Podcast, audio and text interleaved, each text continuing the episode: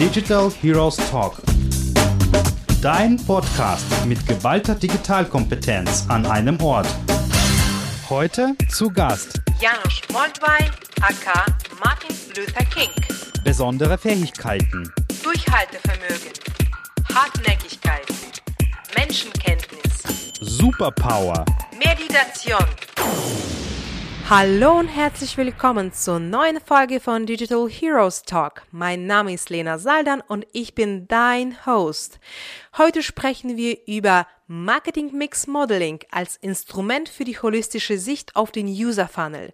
Und dazu habe ich einen super Experten eingeladen. Das ist der Janusz Moldwaj, der Gründer und der Geschäftsführer von dem Unternehmen Atriba. Atriba erfasst und bewertet Marketingaktivitäten ganzheitlich und zwar anhand eurer Daten und ganz sauber innerhalb der kompletten Customer Journey. Hallo Janosch, freut mich, dass du heute dabei bist. Du bist der Experte im Bereich Digital Analytics, wenn man deinen Hintergrund anguckt.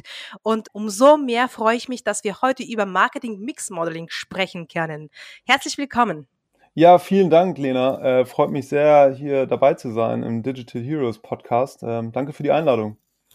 Heute bei uns geht es natürlich wie immer alles über die digitalen Superhelden und deswegen starte ich mit meiner Standardfrage. Äh, Du bist der Martin Luther King unter den Superhelden. Das ist natürlich sehr ungewöhnlich. Normalerweise habe ich Spider-Man, ähm, Batman und Co. dieser Welt und das ist tatsächlich eine echte Figur, die Superheldenkräfte im Sinne von ja, äh, Menschlichkeit, Gerechtigkeit und Transparenz besessen hat. Erzähl Genau. mal, warum fühlst du dich denn so? Ähm, also ich habe natürlich nicht annähernd irgendwie das erreicht, was äh, der große äh, Dr. Martin Luther King erreicht hat. Aber äh, ein Ding ist, er hat am selben Tag wie ich Geburtstag. Ähm, so, das ist so eine gewisse Assoziation, die ich mit ihm habe. Und dann finde ich halt, dass er äh, trotzdem, dass er keine wirklichen Superheldenkräfte hatte, ähm, tatsächlich Übermenschliches geschaffen hat und geleistet hat. Ähm, und äh, das Ganze halt auch gewaltfrei, ne? Das muss man auch dazu sagen. Das finde ich schon äh, sehr, sehr beeindruckend und ja, äh, ist auch immer wieder ähm, guter Fingerzeig, was Menschen halt schaffen können und erreichen können, wenn sie wirklich an was sehr Wichtiges glauben und eine Mission haben, dass sie sich einfach nicht aufhalten lassen. Ähm, das finde ich einfach ein mega gutes äh, Vorbild und natürlich sehr tragisch, wie er dann umgekommen ist und ermordet wurde. Ähm, aber seine Legende und, und der Status lebt halt äh, ungebrochen weiter. Was ist denn deine Mission so im Leben? Was hast du dir vorgenommen? Oh, äh, auf die Frage bin ich jetzt nicht ganz so gut vorbereitet. Na, Aber ich habe natürlich eine Mission. Also das erste ist, ähm, also das erste ist natürlich äh, für mich so als Familienpapa irgendwie für meine Family da zu sein ähm, und, und meinen Kindern halt eine tolle Kindheit zu bieten und für die immer da zu sein, ihnen immer äh, bedingungslose Liebe zu geben ähm, und sie zu ja, selbstbewussten, starken Wesen in der äh, Welt irgendwie äh, oder mithelfen zu können, äh, sie da zu werden zu lassen.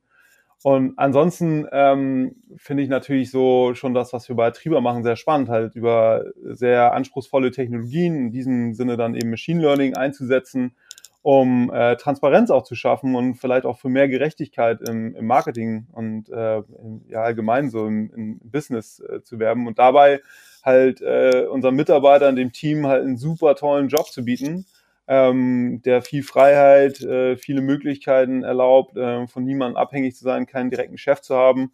So war zumindest die Vorstellung, bis man dann auch als Startup-Founder äh, feststellt, ja, es gibt dann doch schon Leute, die einem sagen können, was man machen soll, beispielsweise Investoren.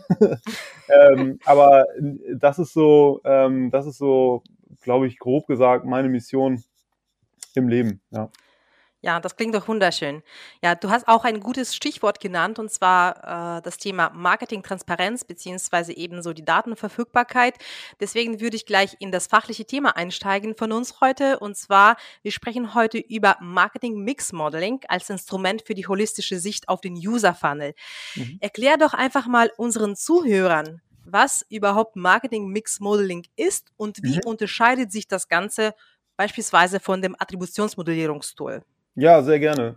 Also, Marketing Mix Modeling ist äh, letzten Endes eine ähm, Menge von statistischen Techniken, die ähm, unter anderem ähm, multivariate Analysen oder Zeitreihenanalysen beinhalten. Das klingt jetzt alles wahrscheinlich noch super abstrakt, aber ich werde auch gleich gerade ähm, nochmal ein bisschen konkreter.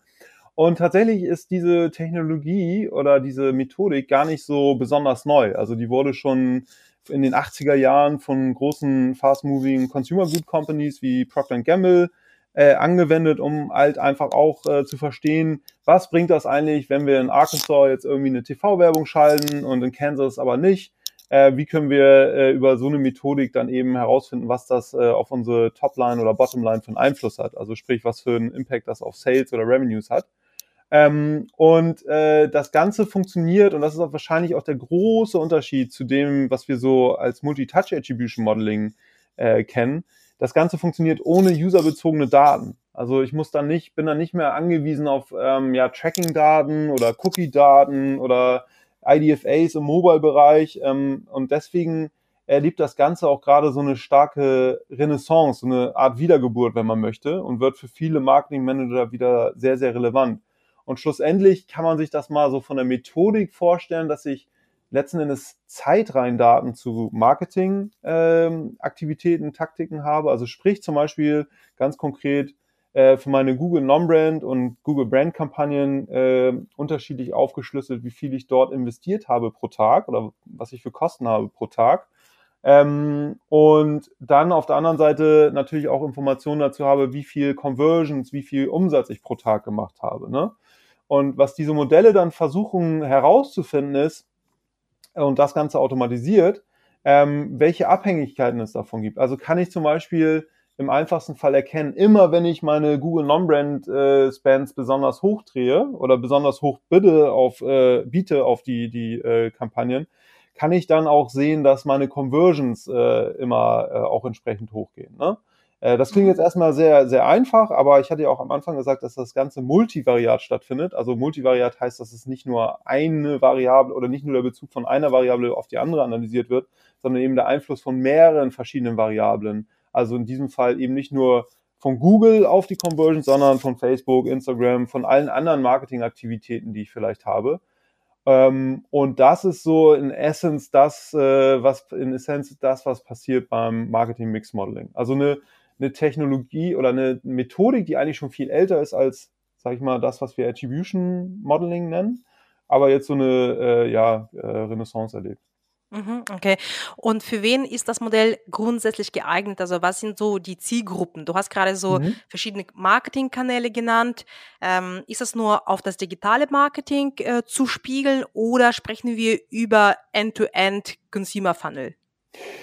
Ja, also genau, ich hatte ja vorhin Procter Gamble als Beispiel genannt, ne? Ähm, und tatsächlich, wenn man sich so umguckt, wahrscheinlich jetzt Stand aktuell, wer so Marketing Mix Modeling einsetzt, sind es häufig die großen Corporates mit äh, auch signifikanten Anteil an Offline-Marketing, mit Branding. Ähm, kannst du ja vielleicht auch was sagen, wie ihr das bei Aeon einsetzt, aber mhm. es sind häufiger die größeren Firmen. Also ich würde vermuten, dass ihr damit auch schon mal experimentiert ja. habt, ne? Ja, ja, definitiv. Also das ist tatsächlich so auch mein Gefühl. Also es macht nur dann Sinn, so ein Modell aufzustellen, wenn du auch gewisse Spendings hast. Ja, also wenn du gewisse Anzahl der Kanäle hast und die Möglichkeiten hast, auch die Daten zu, zu bekommen, zu analysieren. Also da sind ja einfach die riesigen Ressourcen, die dahinter stecken, Richtig. sagen wir mal so. Ja, ja.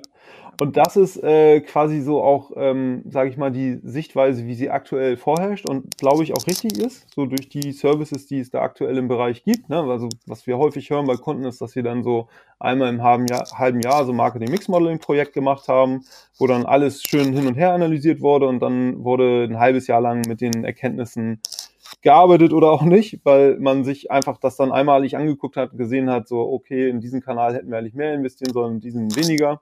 Ähm, was, ähm, was heutzutage aber möglich ist, durch auch diese ganzen ja, neuen Technologien und dass man, und du hattest ja auch gefragt, geht das nur für Digital-Marketing-Kanäle? Also eigentlich kommt Marketing-Mix-Modeling eher aus der Analyse von Offline-Marketing-Kanälen. Und tatsächlich ist die Antwort, es geht mittlerweile für beides. Also Marketing Mix Modeling ist eine Technologie, wo ich eigentlich versuche, alle möglichen Effekte auf die Bottom- oder Topline mit einzubeziehen, ähm, um dann eben zu verstehen, was bringt mir eigentlich meine TV-Werbung oder äh, Plakatwerbung versus noch mehr Spending bei Google und Facebook. Ne?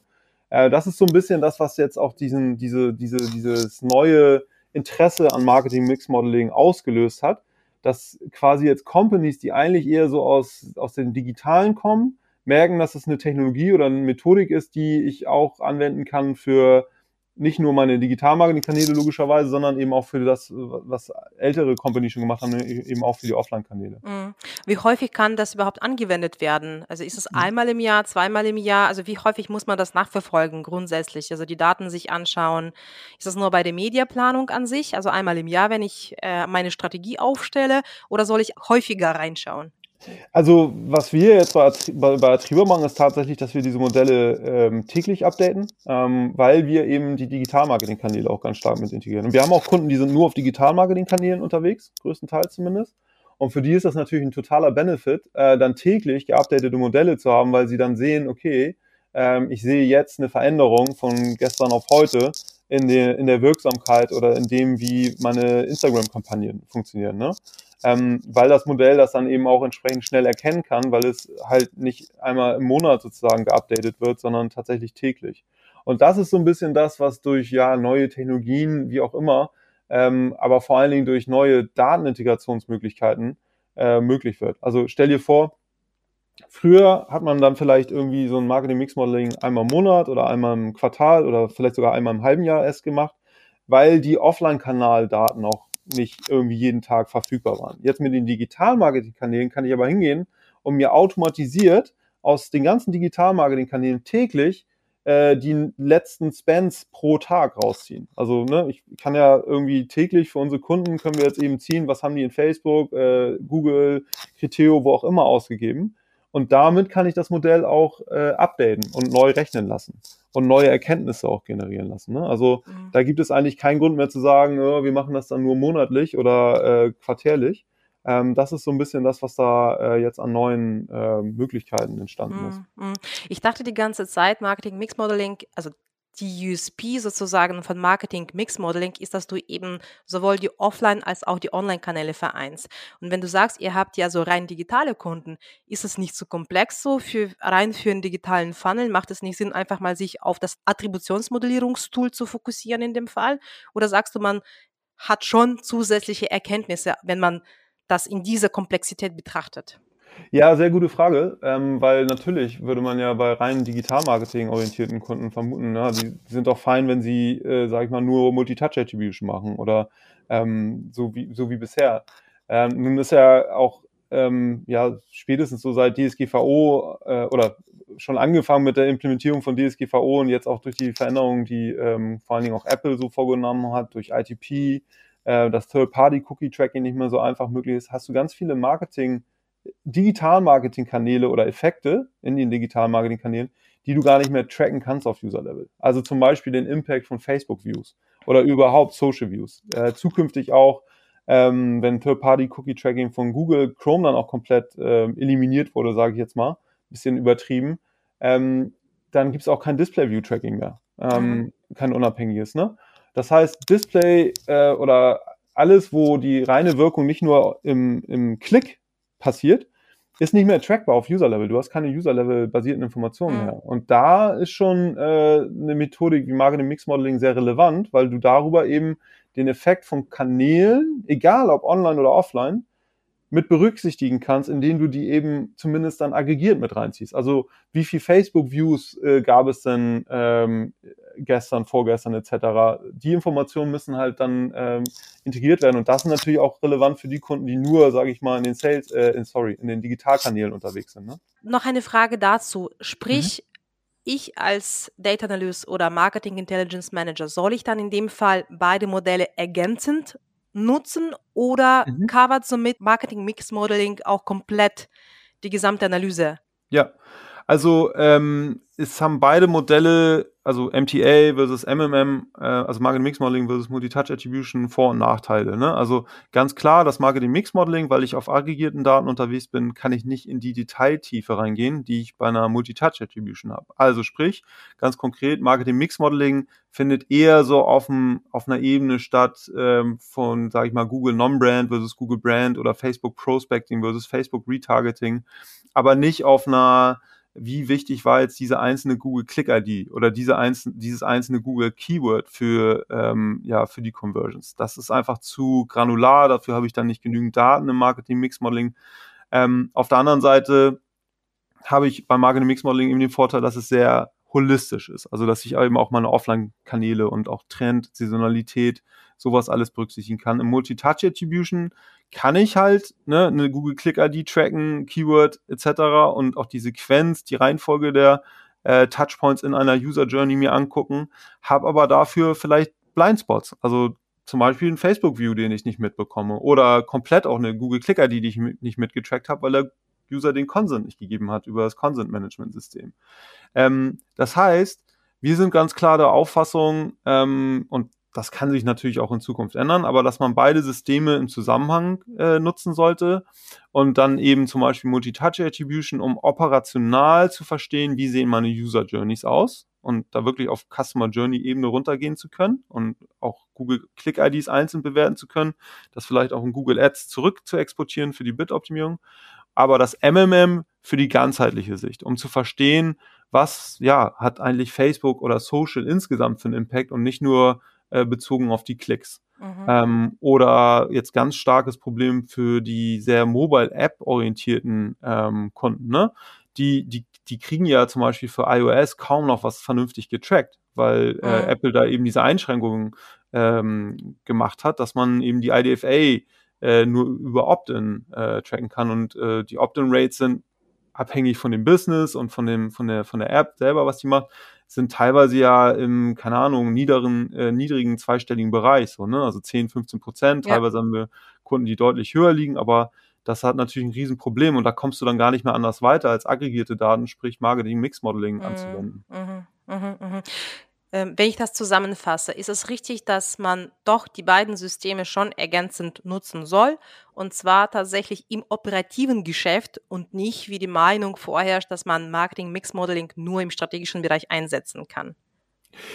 Genau, also da kommen wir jetzt so ein bisschen zu einer zu einem dritten Pfad, würde ich mal sagen. Ähm, das nennen einige auch UMM, äh, Unified Marketing Measurement wo ich schon auch runterbrechen kann auf ein User-Level, auf eine User-Journey, was für einen Einfluss haben meine Facebook-Views, um mal bei einem aggregierten Kanal zu bleiben. Ähm, und dann, also klar, deine Vermutung, klassisch eigentlich MMM eher so fürs äh, Media-Budget-Planning, mhm, genau, was so ja. wöchentlich oder so gemacht wird, äh, vielleicht äh, auch äh, Eher ja, sogar jährlich. Eher, genau, eher jährlich ja. oder monatlich. Also ja. ganz lustige Anekdote. Wir haben angefangen mit MMM und waren ganz stolz darauf, dass wir es täglich updaten können, haben es den ersten Kunden gezeigt. Die, die dachten nur so, ja, aber was soll ich mit einem täglich updatenden MMM?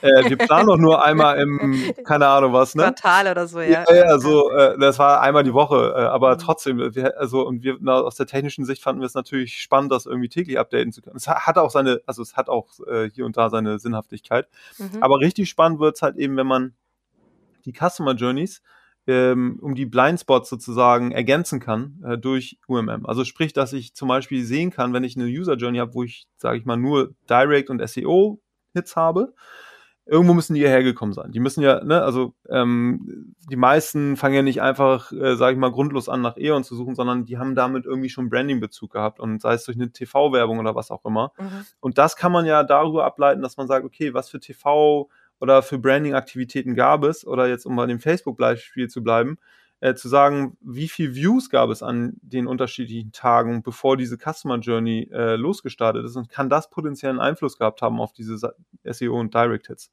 Und genau da ähm, ist es dann richtig, dass eben MMM auch eben auf so ein User-Level runtergebracht werden kann und damit dann täglich operativ auch äh, sinnhaftig ist. Okay.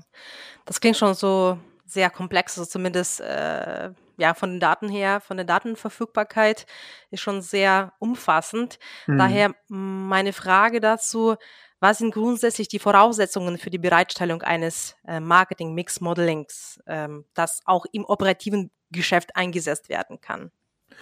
Ja, also ähm, für das, was ich eben beschrieben habe, bräuchte, also für dieses UMM bräuchte man natürlich dann auch wieder Tracking-Daten, User-Journey-Daten. Wir sehen aber auch, dass auch ein MMM und vielleicht dazu nochmal ergänzend zu dem, was ich eben gesagt habe, dass so ein MMM äh, eben auch schon sehr, auch ja, operativ dann wichtig sein kann, überhaupt mal einen Blick zu haben, wie wichtig sind denn die, sage ich mal ganz konkret, Facebook gegen äh, TikTok ne? Oder TV gegen YouTube, sowas, ne? Was sind ja so gängige Fragestellungen. Und ob ich die jetzt wöchentlich oder monatlich bearbeiten möchte, das ist dann wahrscheinlich nicht so 100% operativ, äh, vielleicht eher so taktisch. Ähm, aber dafür brauche ich natürlich Daten zu diesen Spends in diesen Kanälen, ähm, mhm. was ich da ausgegeben habe. Mhm. Ähm, für Digital-Marketing-Kanäle kann ich die ja über API-Integration äh, einbinden, ne? indem ich, also die, diese ganzen größeren digitalen App-Plattformen haben ja alle APIs, über die ich die Kosten, die Klicks, die Views aggregiert pro Tag ziehen kann. Äh, da gibt es natürlich auch spezielle Anbieter, die sowas ermöglichen. Zum Beispiel, wir arbeiten ziemlich eng mit Funnel.io zusammen. Es gibt Adverity, äh, Datorama, so ein paar äh, Anbieter, auch Fivetran, ähm, die noch generalistischer aufgestellt sind. Viele Kunden machen das auch selber. Also die haben selber ganz viele APIs angebunden. Und darüber ähm, kann man diese Daten dann äh, täglich ziehen. Das, das ist eine Grundvoraussetzung, wenn man es, glaube ich, operativ einsetzen mhm, möchte. Mhm, äh, dass man nicht irgendwie einmal im Monat CSV-Files hin und her schiebt. So, mhm. das sollte vermieden werden. Mhm, also sprich, das Thema Daten wäre natürlich super wichtig. Also äh, mhm. wenn wir über die Ressourcen sprechen im Unternehmen, äh, wer wäre dann für das Thema verantwortlich beispielsweise? Also wer würde das maintainen, wenn du mich so ja, ja, gute würdest, Frage. Ja. Also ähm, so diese API-Integrationen sind da natürlich schon eher technisch, ne? Also da, ähm, keine Ahnung, häufiger sind das dann so Head of ähm, Marketing, Head of Performance Marketing, die, die dann vielleicht noch ein bisschen technischer sind als die, äh, sag ich mal, Brand Marketing Experten so. Ähm, aber häufig dann auch, also wir haben auch ähm, Kunden, die haben dann einen Head of Marketing Intelligence, ähm, die haben dann wieder in ihrem Team spezielle, teilweise auch Engineers, die sowas einbinden können. Mhm. Ähm, aber das ist relativ äh, bunt gemischt. Ähm, man muss dazu sagen, diese Tools, die ich eben genannt habe, also so ein Funnel.io, das kann ähm, also da letzten Endes, was man da einstellen muss, sind die Credentials zu den Ad-Plattformen, also die Zugangsdaten zu den Ad-Plattformen. Ne? Also keine Ahnung, eben die Google Ads äh, Zugangsdaten beispielsweise, die gibt man dann dort ein und dann werden die Daten automatisch gezogen und zum Beispiel bei uns dann integriert. Also da muss man nicht mehr irgendwie technisch über SQL oder äh, Python oder so irgendwelche Data Pipelines bauen. Das ist relativ abs stark abstrahiert. Ja. Mhm, mhm. Und von den Skills her, also wie ich das Thema interpretiere, was benötigt man da so am Wissen, sagen wir so? Mhm. Also ähm, man braucht jetzt kein tiefes Statistikstudium. Ähm, man braucht nicht irgendwie äh, super technisch zu sein. Die Aussagen von diesen Methodiken sind tatsächlich sehr straightforward im Sinne von, äh, hier ist der Marginal CPO oder Marginal Return on Ad Spend so und so hoch. Also da stehen dann konkrete Zahlen auch dran. Ähm, oder eben, wie sehe eigentlich die optimale Budgetallokation aus? Also soll ich mehr ganz konkret, äh, wie viel soll ich ganz konkret in Facebook Prospecting investieren? Ich kann dann auch so Simulationen fahren, Mediapläne miteinander vergleichen. Da ist nicht, ähm, also ich würde mal sagen, nach einer vernünftigen Onboarding-Zeit, ähm, wenn man es jetzt mit, ein, mit einem Partner zusammen macht, wie uns beispielsweise, dann wird man da natürlich äh, entsprechend aufgegleist und auch gecoacht, dass man das autark nutzen kann. Wenn man das selber in-house entwickelt, ähm, dann ist natürlich ein bisschen, also dann bräuchte man schon Data Scientists, die an so ein äh, Marketing Mix Modeling entwickeln und auch bei der Interpretation helfen. Also mhm. das ist schon, äh, da hilft, hilft das einem nicht, wenn man so den rohen Output, sage ich mal, aus irgendeinem Python-Skript sich anguckt, sondern muss man schon so ein Verständnis haben für, was sind jetzt die Konfidenzintervalle, was bedeutet es, dass die Varianz da besonders hoch ist, was, äh, was sind die Qualitätsmetriken, anhand derer ich so ein Modell überhaupt validiere ähm, das machen wir auch mit unseren Kunden, wenn die das wünschen, da beliebig mhm. tief reinzugehen. Also keine Ahnung, äh, Mean Average Percentage Errors oder zu diskutieren. Aber äh, das muten wir aber auch nicht jedem zu. Also das yeah. ist so, die da kann jeder Kunde selber bestimmen, wie transparent das sein soll. Ne? Mhm, mhm. Man braucht wahrscheinlich auch so einen gewissen Prozess rund um das Thema, oder? Also dass man sagt, okay, ja, ja. wann starten wir mit, den, mit der Datensammlung? Wie häufig werden die Daten abgedatet? Wer muss involviert sein äh, bei diesen ja. Datenupdates? Also welche Agenturen müssen äh, involviert werden? Äh, hast du da so Erfahrungswerte, was so ein Prozess überhaupt alles enthält? Das ist eine sehr gute Frage, weil wir sind natürlich in erster Linie jetzt aus, rein aus Vertriebersicht mhm. und das ist es leider meine sehr eingeschränkte Erfahrung, sind ja, wir ja. Technologiedienstleister im ersten Moment ne, und haben jetzt so, äh, so zu den unterschiedlichen Kanälen sehr, sehr unterschiedliche Erfahrungen. Wir merken nur natürlich, dass schon unterschiedliche Agenturen ihren Kunden auch unterschiedlich häufig Daten zur Verfügung stellen. Also wir hatten zum Beispiel häufig Gespräche mit Kunden oder Leads, die sagten, ja, von unserer Agentur kriegen wir aber die TV-Daten nur einmal im Monat geupdatet. Mhm. äh, wissen aber von anderen Kunden wiederum, dass es wesentlich häufiger geht. So, ne? Ohne da jetzt irgendwie äh, snitchen zu wollen und zu sagen, hey, Edge Badge, wir wissen aber, dass es schneller geht.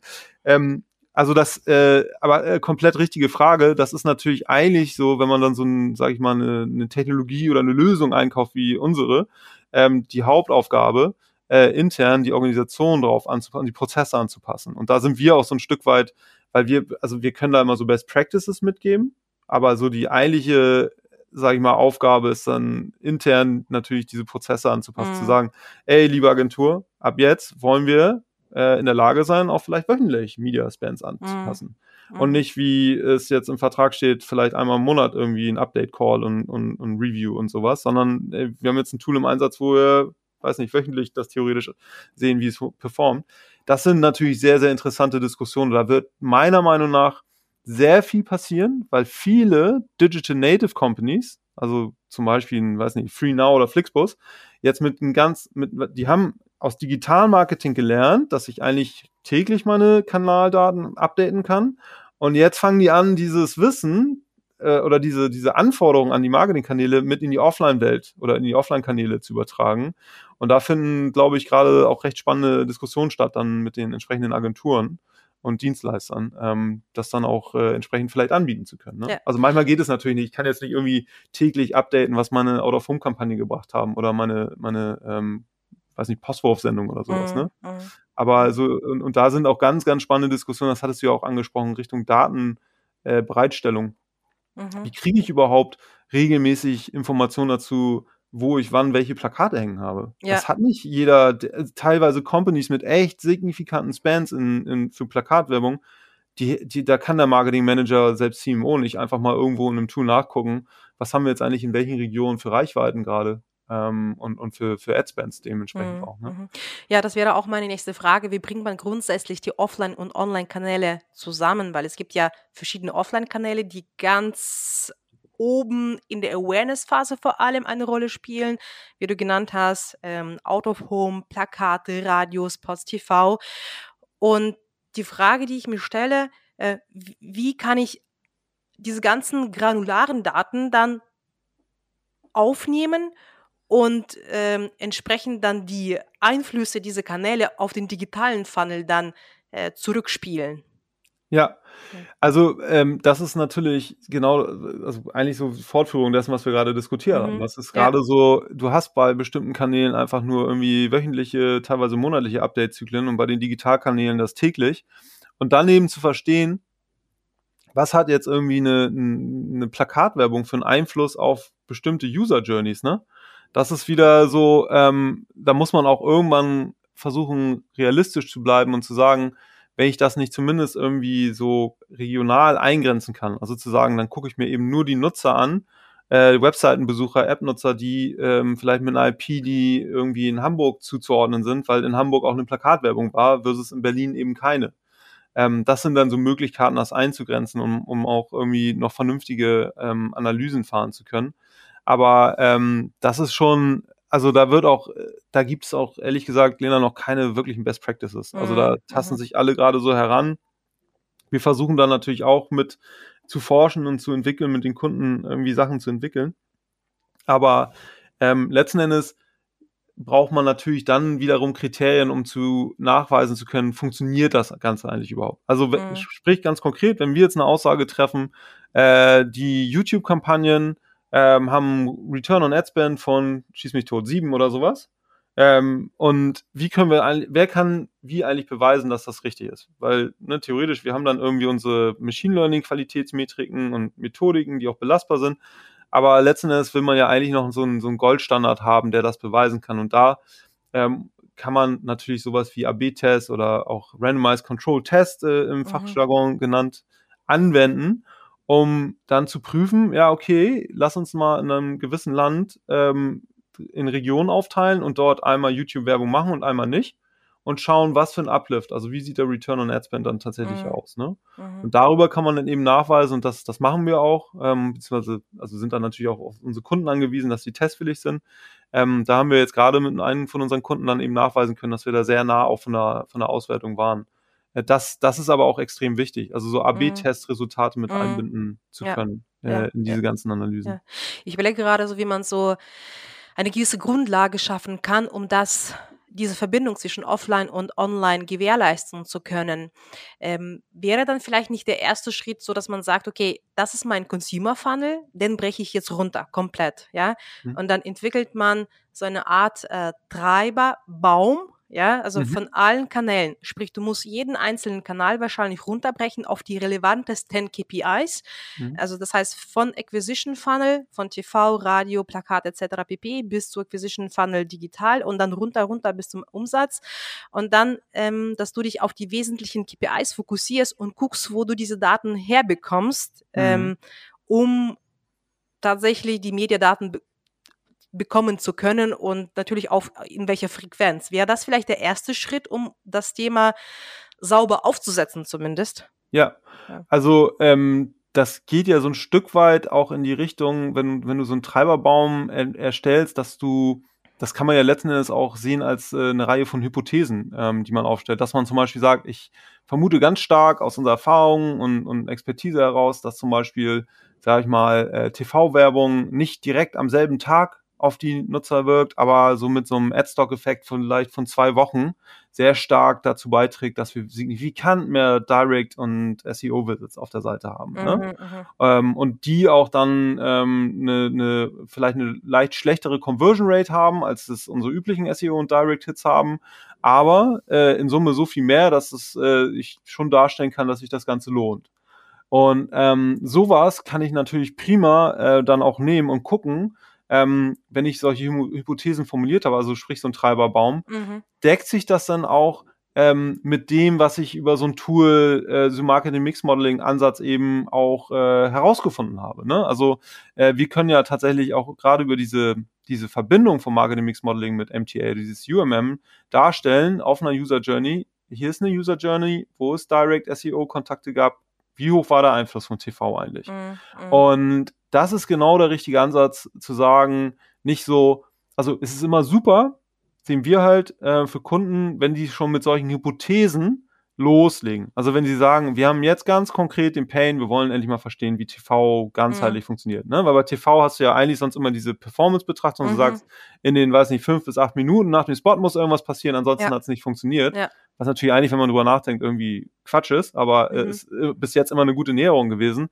Aber tatsächlich ähm, ist das ein sehr, sehr, sehr gutes Vorgehen. Ähm, Mhm. Eben über so, sag ich mal, äh, Treiberbäume, äh, Hypothesen gestützt, zu sagen, so jetzt nehme ich mir mal die Kanäle Stück für Stück vor und schau mal, so wo gebe ich eigentlich am meisten aus, wo habe ich die größten Fragezeichen, Mhm. Mhm. um dann halt äh, zu verstehen, okay, jetzt ähm, jetzt äh, investiere ich mal signifikant mehr in diesen Kanal oder schalte ihn mal ab in einer bestimmten Region. Was Mhm. kommt dann eigentlich dabei raus? Ähm, Mhm, was, mhm. wie funktioniert das eigentlich? Mhm. Ja. Somit bist du eigentlich die ganze Zeit in so einem explorativen Prozess, Ja, oder? Also, genau. dass du Stück für Stück das Ganze irgendwie analysierst und dann anwendest, analysierst und Ja. anwendest.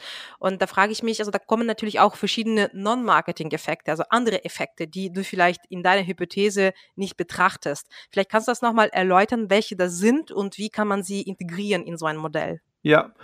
Ähm, vielleicht noch mal ganz kurz zu diesem ständigen explorativen Testen. Das ist, Mhm. Ja. äh, glaube ich, auch so, was, was jetzt, ja, einerseits durch diese Tracking-Restriktionen, aber andererseits, weil dadurch auch Marketing-Manager checken, es kann ja nicht nur darum gehen, irgendwie bei Google und Facebook Geld auszugeben, sondern ich muss sowieso auch an meiner Brand arbeiten, ne?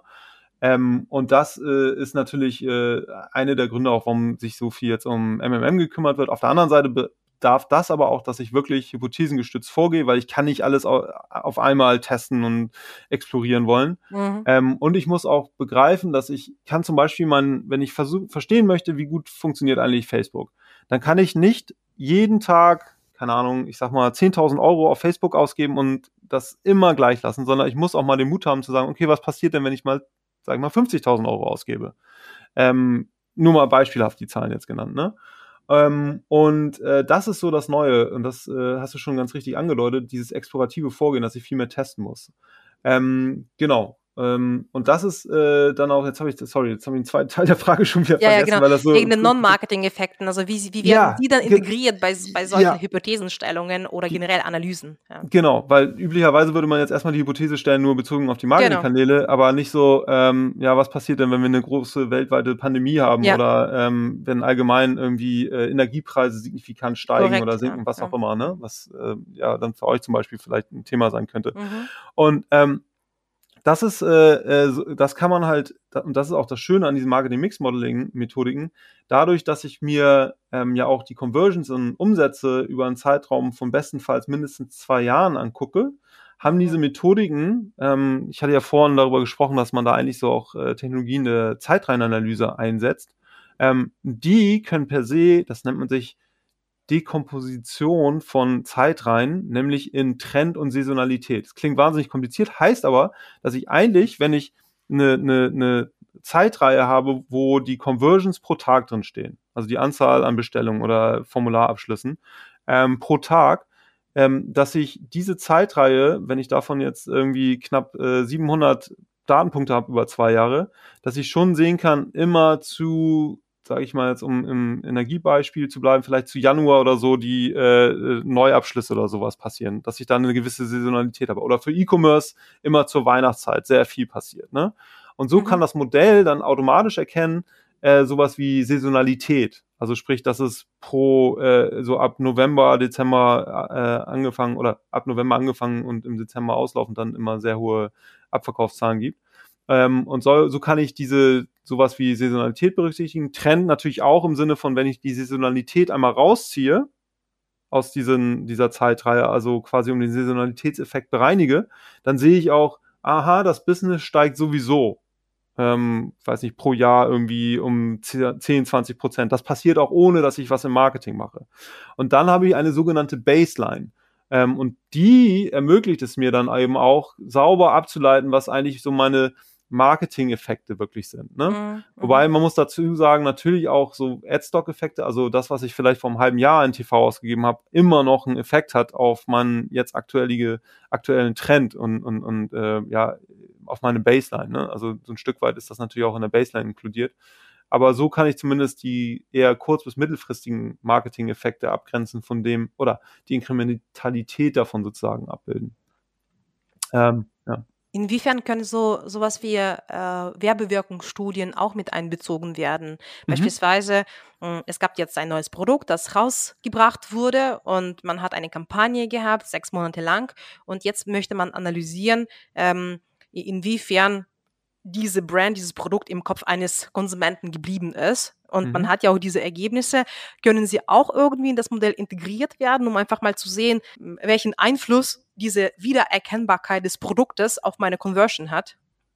Ähm, ja, können sie. Also man kann in diesen MMMs per se natürlich erstmal alle äh, möglichen aggregierten Daten integrieren. Also ich kann genau sowas äh, integrieren, dass ich, wenn ich jetzt irgendwie, sagen wir mal, ähm, einmal im Monat meine Werbe, meine, meine gestützte oder ungestützte Markenbekanntheit oder sowas ähm, update, kann ich natürlich gucken, okay, ähm, wenn die jetzt besonders hoch ist, hat das einen positiven Einfluss im nächsten Monat oder in den Wochen danach auf meine Conversions oder auf meine Direct- und SEO-Hits, ne? was ja vielleicht dann der direktere Link wäre.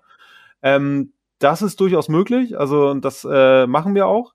Ähm, man muss dazu natürlich sagen, es ist, also es klingt in der Theorie trivial, aber in der, in der Praxis, wie du dir vorstellen kannst, ist es natürlich schwierig, so ein, so ein, sag ich mal, ein Datum, was einmal im Monat geupdatet wird, zu vergleichen mit, sag ich mal, Google Non-Brand, was täglich geupdatet wird. Da muss man auch schon ähm, von der äh, Modellierung her sehr vorsichtig sein, es nicht einfach reinschmeißen, äh, sehen, dass es keine direkte Korrelation gibt ähm, auf die, sage ich mal, Abverkäufe oder so und dann sagen, ja, äh, es macht, hat überhaupt keinen Einfluss, was unsere Markenbekanntheit macht. Das ist ganz gefährlich. Da muss man schon ganz genau verstehen so und mit verschiedenen ähm, ja, Zeithorizonten auch, äh, also verschiedenen Ad-Stocks, äh, Abständen sozusagen arbeiten.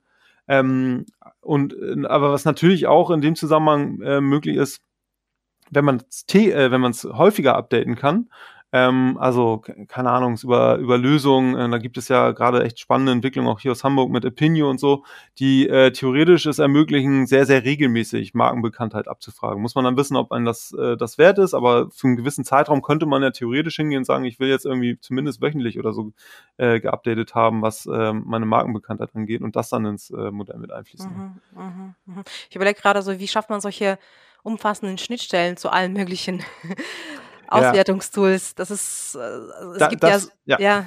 se- Also das ist natürlich die komplett berechtigte Frage, weil in der Theorie klingt das immer alles total super. Ja, natürlich, wir können auch, äh, wir haben äh, mit einem Ticketing-Anbieter auch mal überlegt, ja, wenn dann Helene Fischer bei Wetten das auf dem Sofa ist, was hat das denn für einen Einfluss auf die Abverkäufe versus das, was wir in Google lassen und so. Und ähm, die, also theoretisch ist alles möglich, man muss nur gucken, ob es in der Praxis dann auch äh, entsprechend ähm, ja, zu sinnvollen Ergebnissen führen kann. Ne? ja. Ähm, und natürlich können wir sehr einfach integrieren. Ähm, stell dir vor, eine Zeitreihe, wo für jeden Tag drin steht 00000 und dann irgendwann ist ein Tag, wo drin steht 1, weil da war irgendwie für diesen, für diesen Superstar oder war ein besonderes Event für dieses Unternehmen. Ähm, das will man aber alles möglichst standardisiert haben. Also sonst funktioniert, also wir sind ja ein Software-as-a-Service-Anbieter. Ähm, wenn wir das jetzt, also dann würden wir auch quasi in die Consulting-Ecke gehen und nur Consulting-Projekte schrubben.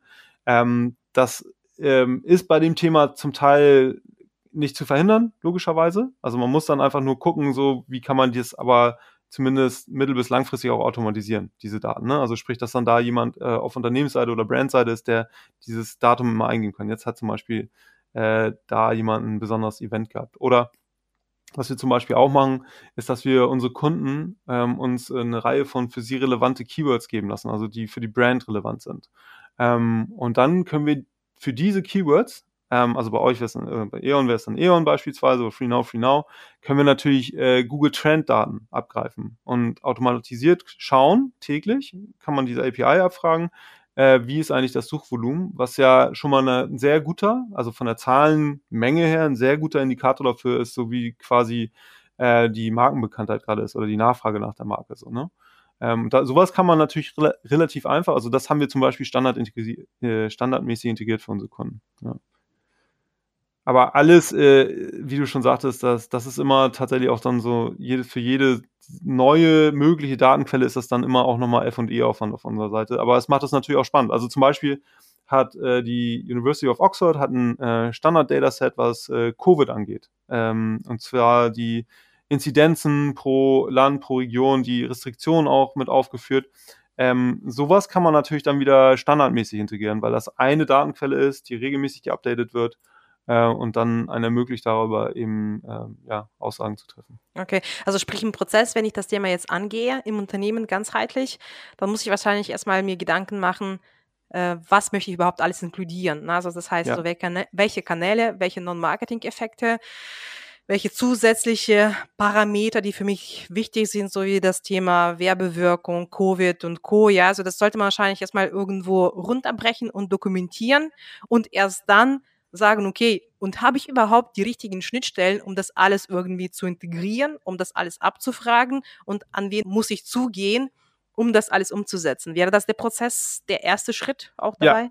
Ja, genau. Ja. Also ich sollte jetzt nicht auf das Thema springen, weil es irgendwie gerade jeder in den Mund nimmt und irgendwie Marketing Mix Modeling gerade irgendwie toller klingt als Multi-Touch Attribution.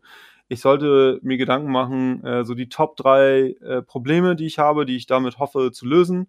Ähm, ich sollte, wenn ich einen Schritt weitergehen kann, auch schon in Richtung äh, des von dir angesprochenen Treiberbaums gehen, Hypothesen aufstellen.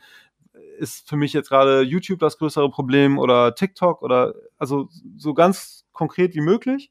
Mhm. Ähm, was auch äh, zum Beispiel Kunden machen, bevor sie mit uns sprechen. Und das ist, äh, also weil wenn jetzt jemand ankommt, ich will Marketing Mix Modeling machen, weil das irgendwie toll klingt, ähm, das ist meistens nicht äh, optimal und passiert auch ehrlich gesagt Mhm. selten. Also das Mhm. äh, bis gar nicht. Ne? Mhm. Datenintegrationstechnisch ähm, ist mehr möglich, als man häufig denkt. So, Mhm. also zum Beispiel ne, Google Trenddaten, ähm, Covid-Datenbank von Oxford integrieren, ähm, etc. Ähm, Digital-Marketing-Kanäle automatisiert integrieren.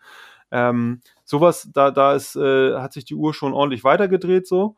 Ähm, ähm, da, da kann man natürlich dann unterstützen, so von Anbieterseite. Ähm, aber ähm, natürlich brauche ich auch auf, auf der, auf der also jetzt als Brand muss ich mir schon Gedanken machen, so was das Ziel des Ganzen ist, logischerweise. Ja. Ne? Um dann ja. auch mit dem, ob, ob ich das intern mache, also intern habe ich dann ja auch irgendwie äh, wieder äh, Leute, die mir bei der Umsetzung helfen müssen, um die dann auch zu überzeugen, dass es sinnhaftig ist. Da muss ich ja auch für werben. Ähm, und äh, genau, also das ist halt, äh, glaube ich, schon essentiell dafür. Ihr habt relativ viele Kunden schon im Bereich äh, MMM. Äh, wie, welche Use Cases gibt es vielleicht, nur dass du ein paar mitgibst, äh, damit ja. man sich Gedanken machen kann als Anstoß. Ja. Also äh, ganz konkret zum Beispiel so eine ganzheitliche, ich glaube, da haben wir auch mit Montblanc äh, schon öffentlich zugesprochen, dass die mhm. ganz konkret MMM eben dazu genutzt haben, um ihre Search Engine Advertising Planung, Budgetplanung fürs nächste Fiskaljahr zu optimieren und das einfließen zu lassen. Also dass sie äh, nicht nur, sage ich mal, in Google äh, isoliert reinschauen, sondern dass sie wirklich über, ähm, über ein MMM-Tool äh, äh, wir unseren dann eben verstanden haben, äh, was eigentlich so ganzheitlich gesehen der Impact von, äh, von Search Engine Ads dann waren. Ähm, wenn man jetzt so in den UMM-Case mit reingeht, also das auch auf User Journey Level runtergebrochen, ähm, wo MMM ja auch eine sehr herausragende Rolle spielt, natürlich so dieses Verständnis, wie funktionieren meine Social-Kanäle eigentlich. Das ist so wirklich, wo regelmäßig Kunden irgendwie 5 bis 10 bis 15 Prozent ihrer Conversions umschiften, ähm, der Overall Conversions, auf äh, zum Beispiel Facebook oder andere Social-Kanäle. Ne? Ähm, das sind so, ähm, so zwei konkrete Use Cases, ähm, die man darüber ableiten kann. Und natürlich dann sowas wie, was, was für viele, was viele sehr intelligent in sehr komplexen Excel-Sheets auch machen, ähm, ist natürlich sowas wie Mediaplan, Szenario, Vergleich. Ähm, aber das gestützt durch so, eine, so ein MMM-Modell hat nochmal eine ganz andere Tiefe, weil ich auch eben so die, äh, Hierarchie be äh, berücksichtigen kann. Also was hat, was hat äh, irgendeine Branding-Kampagne, TV, was auch immer, für einen Einfluss nicht nur direkt auf Conversions, sondern erstmal für einen Einfluss auf SEO, Direct, auch SEA-Brand äh, und, und wie kann ich das dann eigentlich äh, auch entsprechend berücksichtigen in der Mediaplanung. Ne? Also mhm. Also es macht zum Beispiel ja keinen Sinn zu sagen, ja, ich schalte jetzt, ich schalte mal meine Brand ab meine SEA Brand Ads, mhm. weil, keine Ahnung, ähm, habe irgendwo diesen Test äh, von eBay gesehen, dass das eigentlich kein Uplift äh, bietet und gleichzeitig äh, blase ich aber richtig viel bei TV raus. Ja. Ähm, sowas könnte so ein Modell natürlich dann auch mhm. entsprechend abbilden. Mhm. Beratet ihr auch die Kunden retrospektiv in Bezug auf die Use Cases? Also man muss natürlich ehrlicherweise sagen, und da wäre ich auch echt sehr kritisch gegenüber Anbietern, die das nicht tun, dass äh, alle gerade sehr viel in dem Feld lernen. Ne? Also mhm. MMM ähm, ist jetzt nicht irgendwas, was auf, auf diesem Level, also auf eher einem operativen, taktischen Level, statt einem strategischen Level eingesetzt, äh, ist nichts, was schon seit Jahren gemacht wird. So, ähm, das heißt, äh, da muss man auch einfach immer ganz offen sagen, man lernt quasi von Kunden und Kunden dazu. Man bespricht gemeinsam potenzielle Use Cases, man bespricht die ähm, die Limitation von den von den ähm, ja von diesem Ansatz und man kann zum Beispiel auch besprechen, wo muss, müsste man jetzt eigentlich mal einen Test machen, weil man, weil das Modell zu viel Unsicherheit hat, zum Beispiel für den Kanal äh, TikTok, weil man da bisher zu wenig gemacht hat und das wird übertüncht von den anderen Aktivitäten. Da hat man ein bisschen rumgespielt mit Budget, um da auch irgendwas zu machen. Ähm, aber es ist noch nicht so, dass man das Modell daraus irgendwas erkennen kann und bestenfalls äh, traut man sich dann da mal richtig aufzudrehen oder macht sogar einen Inkrementalitätstest. Ähm, und sowas, genau, sowas äh, würden wir dann schon gemeinsam besprechen brauchen dafür aber wiederum den Input vom Kunden, dass er zum Beispiel neue Marketingkanäle mhm. explorieren will. Dass er nicht jetzt auf einem Konsolidierungspfad ist und eher irgendwie Budget zurückdrehen möchte, ähm, sondern schon auch wirklich darauf aus ist, mehr im Upper Funnel zu generieren. Mhm. Und dann können wir mit dem Kunden gemeinsam sprechen, ey, probiert doch mal, das klingt erstmal ein bisschen abgefahren, aber wenn wir jetzt vielleicht einen klassischeren Kunden haben, ne, aber probiert doch mal, weiß nicht, TikTok aus oder äh, by the way, für den und den Kunden haben Plakatwerbung super gut funktioniert, obwohl die eigentlich ein Digital Native Kunde waren, so, ne? Mhm. Ähm, und wir konnten es dann sogar über, über unsere Tools nachweisen, dass es funktioniert hat. Ähm, ja. Aber äh, dafür, also ganz offen gesprochen, wir haben natürlich Ludwig und ich, als wir Atriba gegründet haben, dachten wir so, wir sind Technologieleister, Dienstleister, wir sind so wie so ein Google Analytics, wir müssen nie mit Kunden sprechen, wir bieten das Tool einfach an. Und das ist natürlich, äh, also die Illusion wurde uns schnell genommen, weil ja. klar, äh, das dazu ist was du ja auch schon angesprochen hast, es sind ja auch sehr viele interne Prozesse zu äh, umzustellen im Zweifelsfall. Wie plant man eigentlich? Wie schnell stellt man was um? Mhm. Wie experimentiert man eigentlich? Und dazu müssen wir natürlich auch in der Lage sein, den Kunden ähm, ja so ein Stück weit doch auch zu beraten. Und das machen wir auch im Customer Success Part ja, ja. Äh, bei uns. Gut, Google äh, hat es auch früh genug gelernt, dass sie nicht nur äh, Ads zur Verfügung stellen äh, sollen, sondern dass sie auch ein riesiges Beratungsteam aufsetzen müssen. Ja. Und ich kann ja auch einfach aus ähm, Kundensicht sagen, das ist meine Erwartung, sogar ein Anspruch an den Technologieanbieter, dass er mich auch beraten kann, wie kann ich sein, seine Software für mich zu 100 Prozent nutzen, so dass Ja. ich auch einen Impact bekomme. Weil genau deswegen sucht man eben eine Lösung, ähm, um dann irgendwelche Erfolge zu haben. Und meistens ist es so, dass ähm, wenn ich selber dieses Know-how hätte, dann würde ich nicht zum Anbieter gehen. Ne? Ja. Ähm, genau. Richtig. Genau. Und ähm, man will sich ja auch gemeinsam weiterentwickeln. Ne? Genau. Also das ist, also klingt jetzt ein bisschen cheesy, ähm, aber es ist ja so, dass wir von unseren Kunden auch viel Input bekommen und äh, von denen dann auch lernen, ähm, was, was es zum Beispiel auch an neuen Kanälen gibt. Also wenn zum Beispiel Kunden von uns in den USA loslegen und plötzlich das ganze Thema Programmatic TV da logischerweise schon mindestens ein, zwei Jahre uns voraus ist hier in, in Deutschland. Ähm, und dann natürlich auf der anderen Seite, wie du schon richtig sagtest, okay, jetzt, wir sind mit dieser Hypothese gestartet, das wollten wir herausfinden, das haben wir irgendwie herausgefunden und das ist auch gut, das war das Ziel. Aber man will dann ja weitere, also Mhm. Market, das muss ich ja dir nicht erzählen, den Zuhörern wahrscheinlich auch nicht, aber Marketing ist ja nichts, was einmal fertig ist. Ja. Und genau. dann habe ich Marketing einmal durchgespielt. Das ist ja, glaube ich, auch das, was so viele Leute an dem Bereich äh, so fasziniert und natürlich einige auch in den Wahnsinn treiben kann, wenn man immer mehr Restriktionen hat und plötzlich Ja, ja. geht das nicht mehr und jetzt geht das aber wieder. Und dann sind da auch immer noch die größten Companies der Welt involviert, so mit, weiß nicht, Apple und Google irgendwie, ähm, als, als ja, Ad-Plattform oder Technologieanbieter. Und wenn man da nicht, sage ich mal, als Technologieanbieter auch äh, mit Rat und äh, ja, Fachsinn sozusagen zur Verfügung steht, dann ja, dann haben wir, haben hätten wir unseren Job auch verfehlt. Also das haben wir dann auch gelernt, dass äh, wir doch äh, sehr häufig mit Kunden sprechen Ja, sollten. Sehr ja. schön.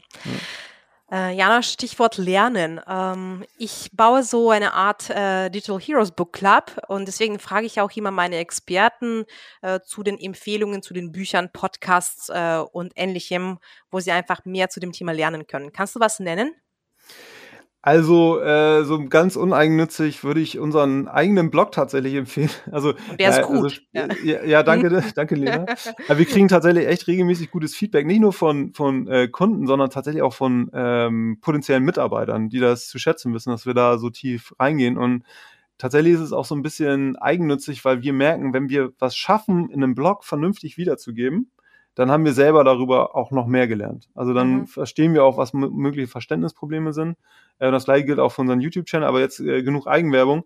Es gibt natürlich wahnsinnig, also für uns wahnsinnig wichtig, uns mit Experten in dem Bereich auszutauschen. Ne? Also ähm, jetzt auch nicht, um mich bei dir einzuschleimen, aber wir hatten ja vorab schon äh, spannendes Gespräch und auch darüber gesprochen, was sind so eure Erfahrungen mit den Themen Mhm. äh, bei E.ON und genauso machen wir es natürlich mit unseren Kunden auch, dass wir, das hat, schließt ja quasi an das, was wir vorher gesagt haben, an, so richtig, so Bücher in dem Bereich äh, oder, oder auch ähm, andere Blogs kann ich leider nicht direkt empfehlen. Wir lernen tatsächlich am meisten von unseren Gesprächen mit Kunden und anderen Anbietern im Markt von natürlich auch Diskussionen mit, äh, weiß nicht, Google, Facebook, was deren Ideen sind. Also wenn dann, wenn dann eine dieser großen App-Plattformen plötzlich mit dir im Büro sitzt und sagt, so die Zukunft von Measurement ist nicht mehr, äh, weiß nicht, User Journey Tracking, sondern MMM, Mhm. äh, dann hat das auch einen klaren Einfluss auf unsere Denke, so, ne? Äh, Auch wenn wir nicht unbedingt das Gleiche denken.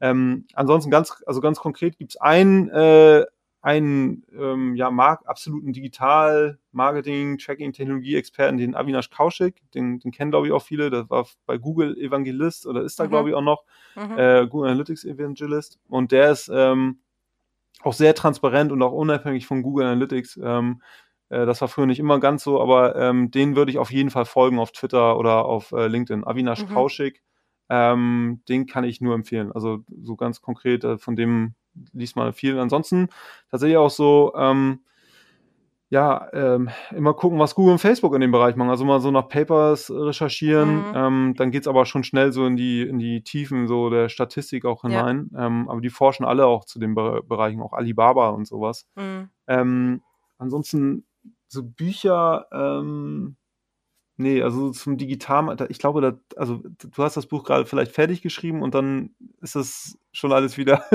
hinfällig, weil es doch, ja. ja, so, ne, so, Ja. äh, das ist, glaube ich, äh, so im Digitalmarketing echt wahnsinnig schwierig, Ja. da so den, ähm, ja, in Form von Büchern irgendwie Wissen weiterzugeben. So. Ja. Ansonsten euer Podcast vielleicht, da kann man auch noch einiges lernen, oder?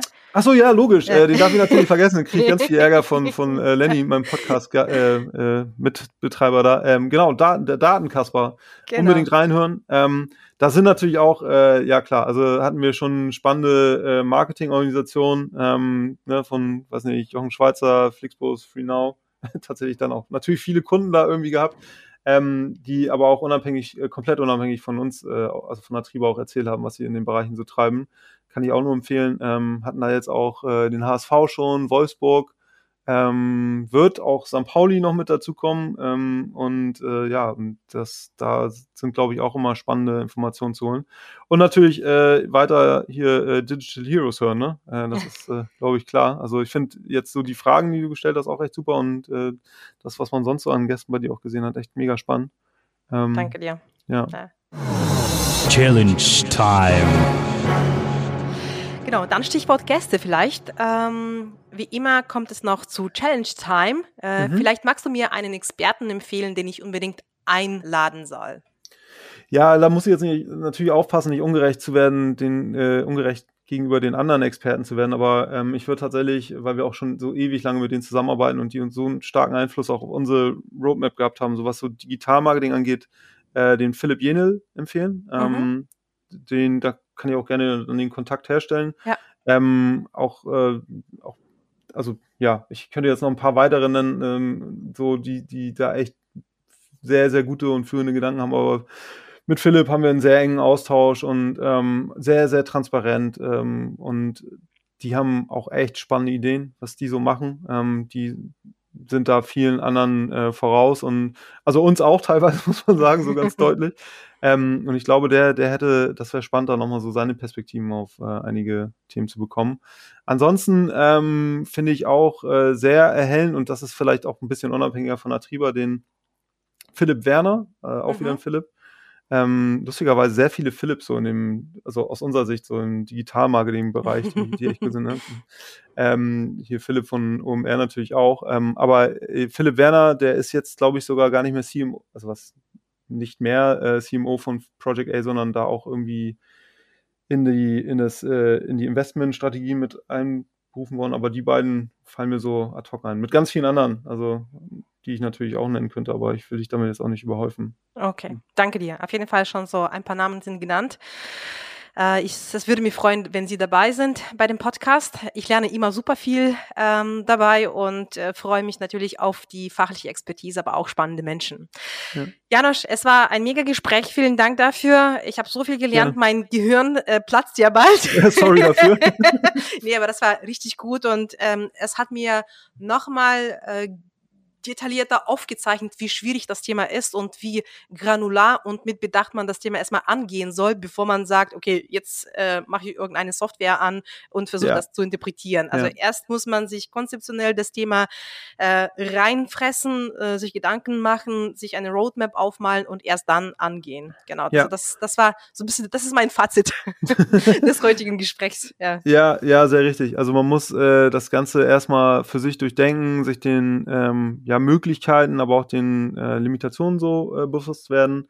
Ähm, und ähm, genau, das ist, glaube ich, echt essentiell. Sehr gut. Danke dir.